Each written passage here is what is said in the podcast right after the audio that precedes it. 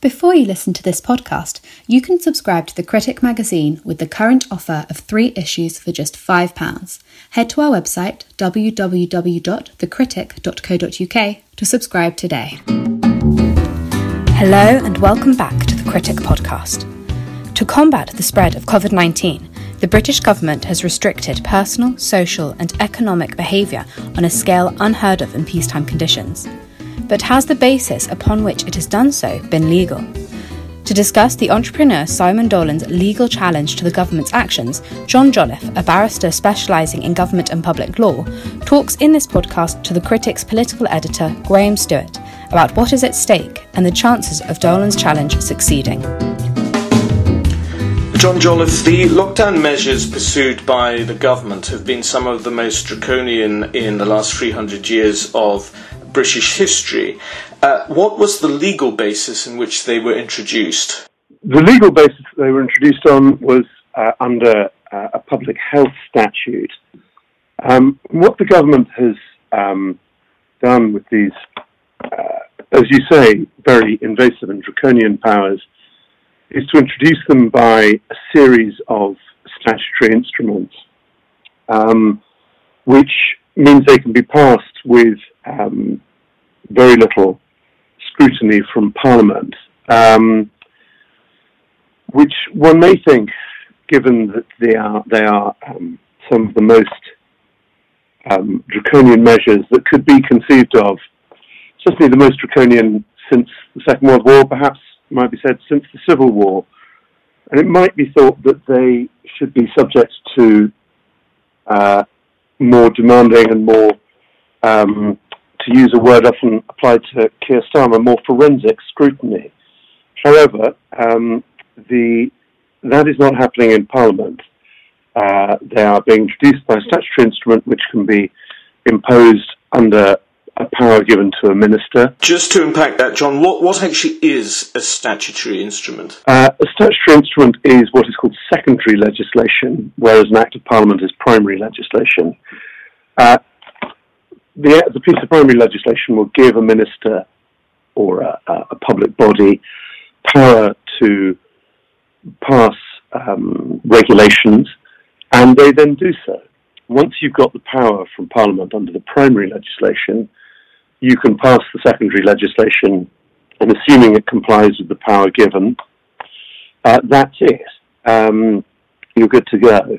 Um, so it's um, it's a way of passing legislation that gives considerable discretion and freedom to um, to the government uh, and doesn't require much or anything in the way of scrutiny from MPs asking uh, what the kind of awkward questions one would hope they'd ask. Uh, but all of this was wrapped together in the Coronavirus 2020 Act back in March, which was debated in Parliament isn't that sufficient? You know, the Act has, has enabled these statutory instruments to, to be used? Um, well, as a formal legal matter, that may be right, and that is something that the Court of Appeal will rule upon after the hearing in September.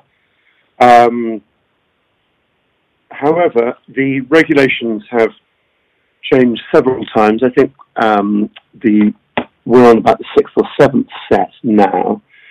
And it's also worth bearing in mind that the Act was passed in March and wasn't actually voted on until uh, it wasn't actually debated in Parliament until after it had been passed. So the scrutiny, such as there was, was after the fact and in a sense retrospective. And it seems to me that a couple of hours of parliamentary debate is pretty modest as a form of scrutiny compared to these regulations, which mean it's, for example, a criminal offence to go into a shop without wearing a mask. Um, that's a pretty significant invasion of civil liberties. And yet, um, politicians, neither within Parliament nor outside it, seem to wish to, um, to scrutinise and debate that, and whether perhaps um, it is a proportionate means of achieving the public health objective. So, in essence, where politicians have failed to scrutinise, uh, lawyers should do. That brings me to Simon Dolan and the case for judicial review that he's bringing. He's arguing that these powers have been used uh, disproportionately and illegally. Uh, before we get to the detail of his case, who is Simon Dolan and, and who is, is backing uh, his campaign? That is a very good question. Um, Simon Dolan is not someone with, uh, he's not a politician or someone with a significant public profile. Um, he's a very successful businessman who um, has uh, made a lot of money initially as an accountant and then diversifying into other businesses. Um, he has uh, a business in the aviation sector, uh, which I would imagine has um, suffered significantly as a result of lockdown and uh, the restrictions on movement. Um, but he um, and he is now someone who has taken some public stances through, um, which one can see on his Twitter account. Um, he seems to be a, a, what you might call a, a, member of the libertarian right. Um, the slogan on his Twitter account is "Keep Britain Free," uh, and he says that he wants to end the illegal lockdown and bring those responsible to account. Um, but he's not someone with a, a political manifesto or uh, or someone who has really set out um, a positive agenda of his his vision for the country. He may well not have one, um, but he has performed um, uh, the task of, of trying to hold the government to account. Um, he has, by bringing uh, this challenge, uh, legal challenge to um, uh, to the government's response to the virus. Um, he's funded that. He's got a QC and another barrister and uh, solicitors acting for him. He has funded their costs and the other costs of litigation through um, a crowd justice page, which enables individual people to make uh, usually quite small contributions to an overall pot. Uh, I'm looking at the crowdfunder page now, and it says that Lisa pledged £10 and Sebastian pledged £30 and someone else pledged 20 um, The grand total raised so far through contributions of that kind is about a quarter of a million pounds, 240,000 as we speak. Um, so he's someone who has managed to attract significant um, gra- grassroots level support and contributions. And although uh, I understand that he you know, has a significant fortune personally. That isn't what he's using to fund this litigation. Uh, other people, in fact, are are willing to contribute their own money. I see. So, um, back in July, uh, his challenge for judicial review was uh, was held. Uh, it, it, was ruled uh, um, inadmissible by uh, Mr. Justice Lewis, and we're now going through uh, an appeal process. Uh, there was a review ordered by Lord Justice Hickinbottom. But can you unpack for us what the basis of the legal argument is that the government ha- has acted illegally? Certainly. Um, there are a number of different strands to that. Um, uh, there was a, a, fairly technical challenge uh, on the basis of whether or not um, the government had the correct legal power under the 1984 Public Health Act. Um, there are um, challenges based on the idea that the government has fettered its discretion, which is a, a lawyer's technical term, saying essentially that it has failed to have regard to um, relevant considerations. Then there's a broader um, challenge as to whether or not the regulations made are in a sense, disproportionate, and whether there have been violations of particular human rights. Um, so, um, the Article 8 right to private and family life has been um, invoked uh, because, of course, these restrictions significantly interfere with one's ability to um, have relations with one's family. And also the rights to property and um, rights to education. Um, so it's a pretty wide-ranging challenge, and uh, and his lawyers have, in a sense, thrown the kitchen sink at um, uh, at the government's position. I, I, I don't think it uh, could be said of them that they've left any legal stone unturned. Um, and I think the breadth of the challenge may possibly um, be a reason that inhibits or, or, reduces its likelihood of succeeding. Um, the courts in this country like to say, sometimes it's rather more convincing than other times, that they are, um, they are apolitical, that they don't decide on the rightness or wrongness of government actions. Um, and that, that a challenge that's based on a sort of legal, technical analysis rather than a broader, this is disproportionate, you're approaching the problem in the wrong way uh, type of critique. I think the former is probably the more likely to succeed. Yeah, I mean, it. it I mean, it, it's it's to me very interesting. I mean, some of those broader uh, applications you speak of, uh, the, you know, the right to family life and to education and so on. Uh, there is surely a danger that you know, were uh, Dolan's case to succeed, um, this would just encourage an enormous uh, judicial mission creep where uh, um, the law, instead of interpreting whether uh, Parliament has acted within the law, is actually starting to uh, intrude upon uh, whether politicians are, are, making broadly proportionate decisions. And, and that's an intensely political aspect. Surely we don't want uh, judges becoming politicians and making uh, and ruling you know, on, on, on, on the quality of a political decision rather than its legality. I, I think that's right. I think um, it is certainly the tradition of this country uh, and its judges that uh, they they hold back from overtly political questions. And I think there's some important context to what's going on with the judiciary at the moment that um, will make that concern even more pressing for the senior judiciary. Um, the government published about a fortnight ago a white paper looking into the scope of administrative law, which is the technical term for this area of, of, of the law. Um, and in a sense, the government has, by doing that, parked its tanks on um, the judge's lawn, um, because this review is um, creates the possibility of a an act of parliament to reduce the scope of judicial review and to reduce uh, the role of judges in cases of this type. Um, if uh, Mr. Dolan's claim succeeds before the Court of Appeal, then I think that will add very significant weight to government's argument that, uh, or, at least a potential argument, that um, uh, the judiciary is politicised, it is intervening in um, areas which are properly the, the function of the government rather than of the courts. Um, the difficulty with that, of course, is that in the coronavirus uh, crisis, it could well be said that there has been a political failure. Uh, there's been a failure of scrutiny, notwithstanding that uh, Keir Starmer is regularly described as forensic. We've had very little sight of his forensic uh, abilities in challenging government. Um, and so there has been a want of political scrutiny.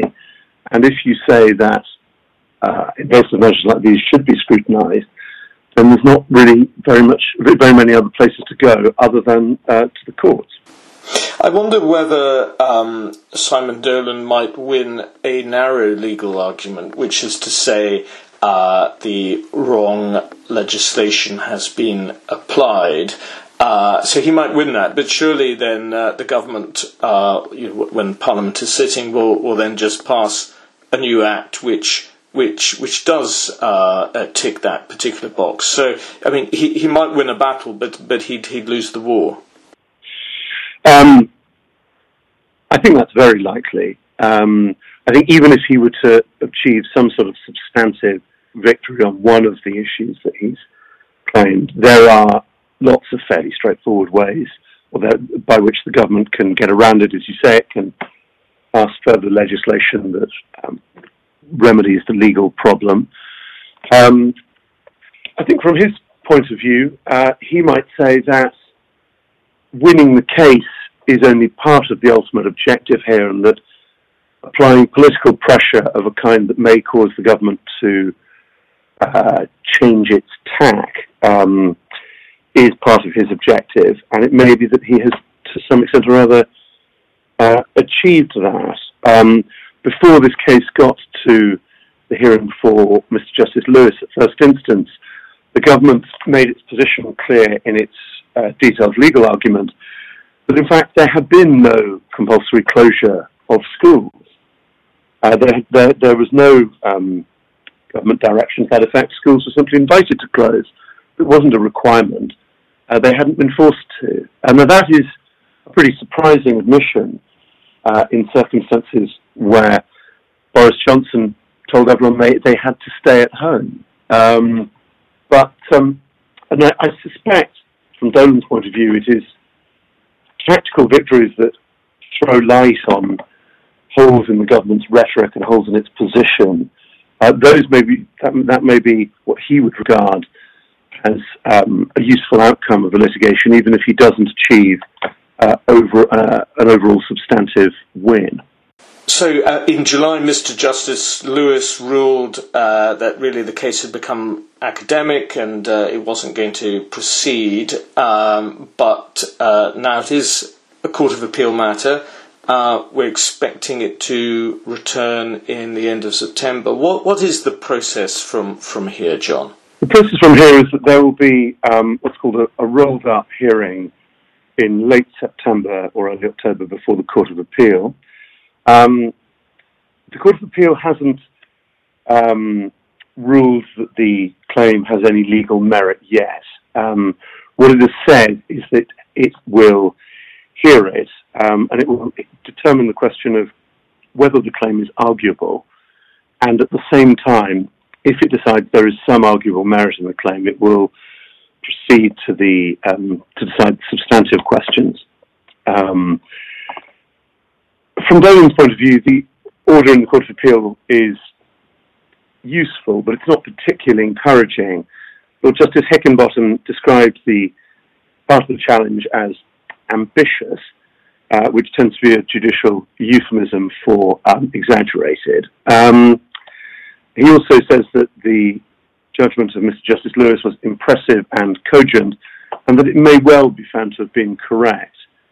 So I think um, there's a limit to how much encouragement Dolan can take from this, and I would be personally, uh, I would be surprised if um, his claim did succeed in front of the Court of Appeal. Um, assuming, as I do, that it fails, he could try to go to the Supreme Court. That is the final Court of Appeal. Um, it will take many months for any case to get on before the court, before the Supreme Court, um, and the chance of it succeeding are um, well, we'll have to wait and see. But I would have thought they were fairly modest.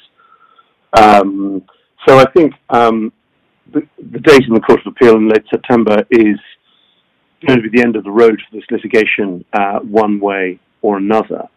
Um, and as I say, I don't think the, the mood music from the Court of Appeal is all that encouraging, but they have said that it's an important case, that um, it raises uh, very significant issues, and, and that the uh, coronavirus regime imposes perhaps the most restrictive regime on the public life of persons and business ever certainly outside times of war, uh, said the judge. So they're taking it seriously.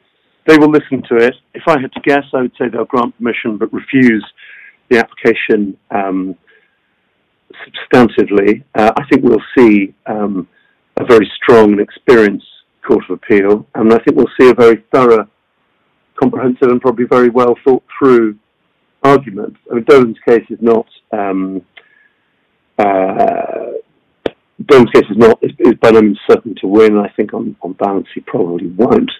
Um, but he has um, he has at the very least caused an argument. He has caused the recently retired Supreme Court Judge Lord Sumption to remark in an interview that um, some laws one one shouldn't feel obliged to obey, and these coronavirus restrictions are one example of that. He said recently when interviewed by Joshua Rozenberg. So the case, even even though I think it will uh, not go any further, and will not succeed, uh, has achieved a great deal and has thrown some much needed focus um, on the government's uh, perhaps high handed and perhaps misguided uh, management of this crisis. Well, it's a fascinating case, both in detail and in broader principles. Uh, John Jolliffe, thank you very much for walking us through the process, and we will uh, await the further judgments in September and October with great interest. Thank you very much.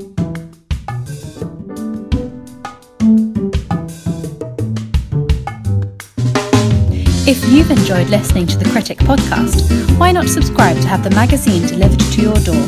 Subscribe today with the offer of three issues for just £5 by heading to our website www.thecritic.co.uk.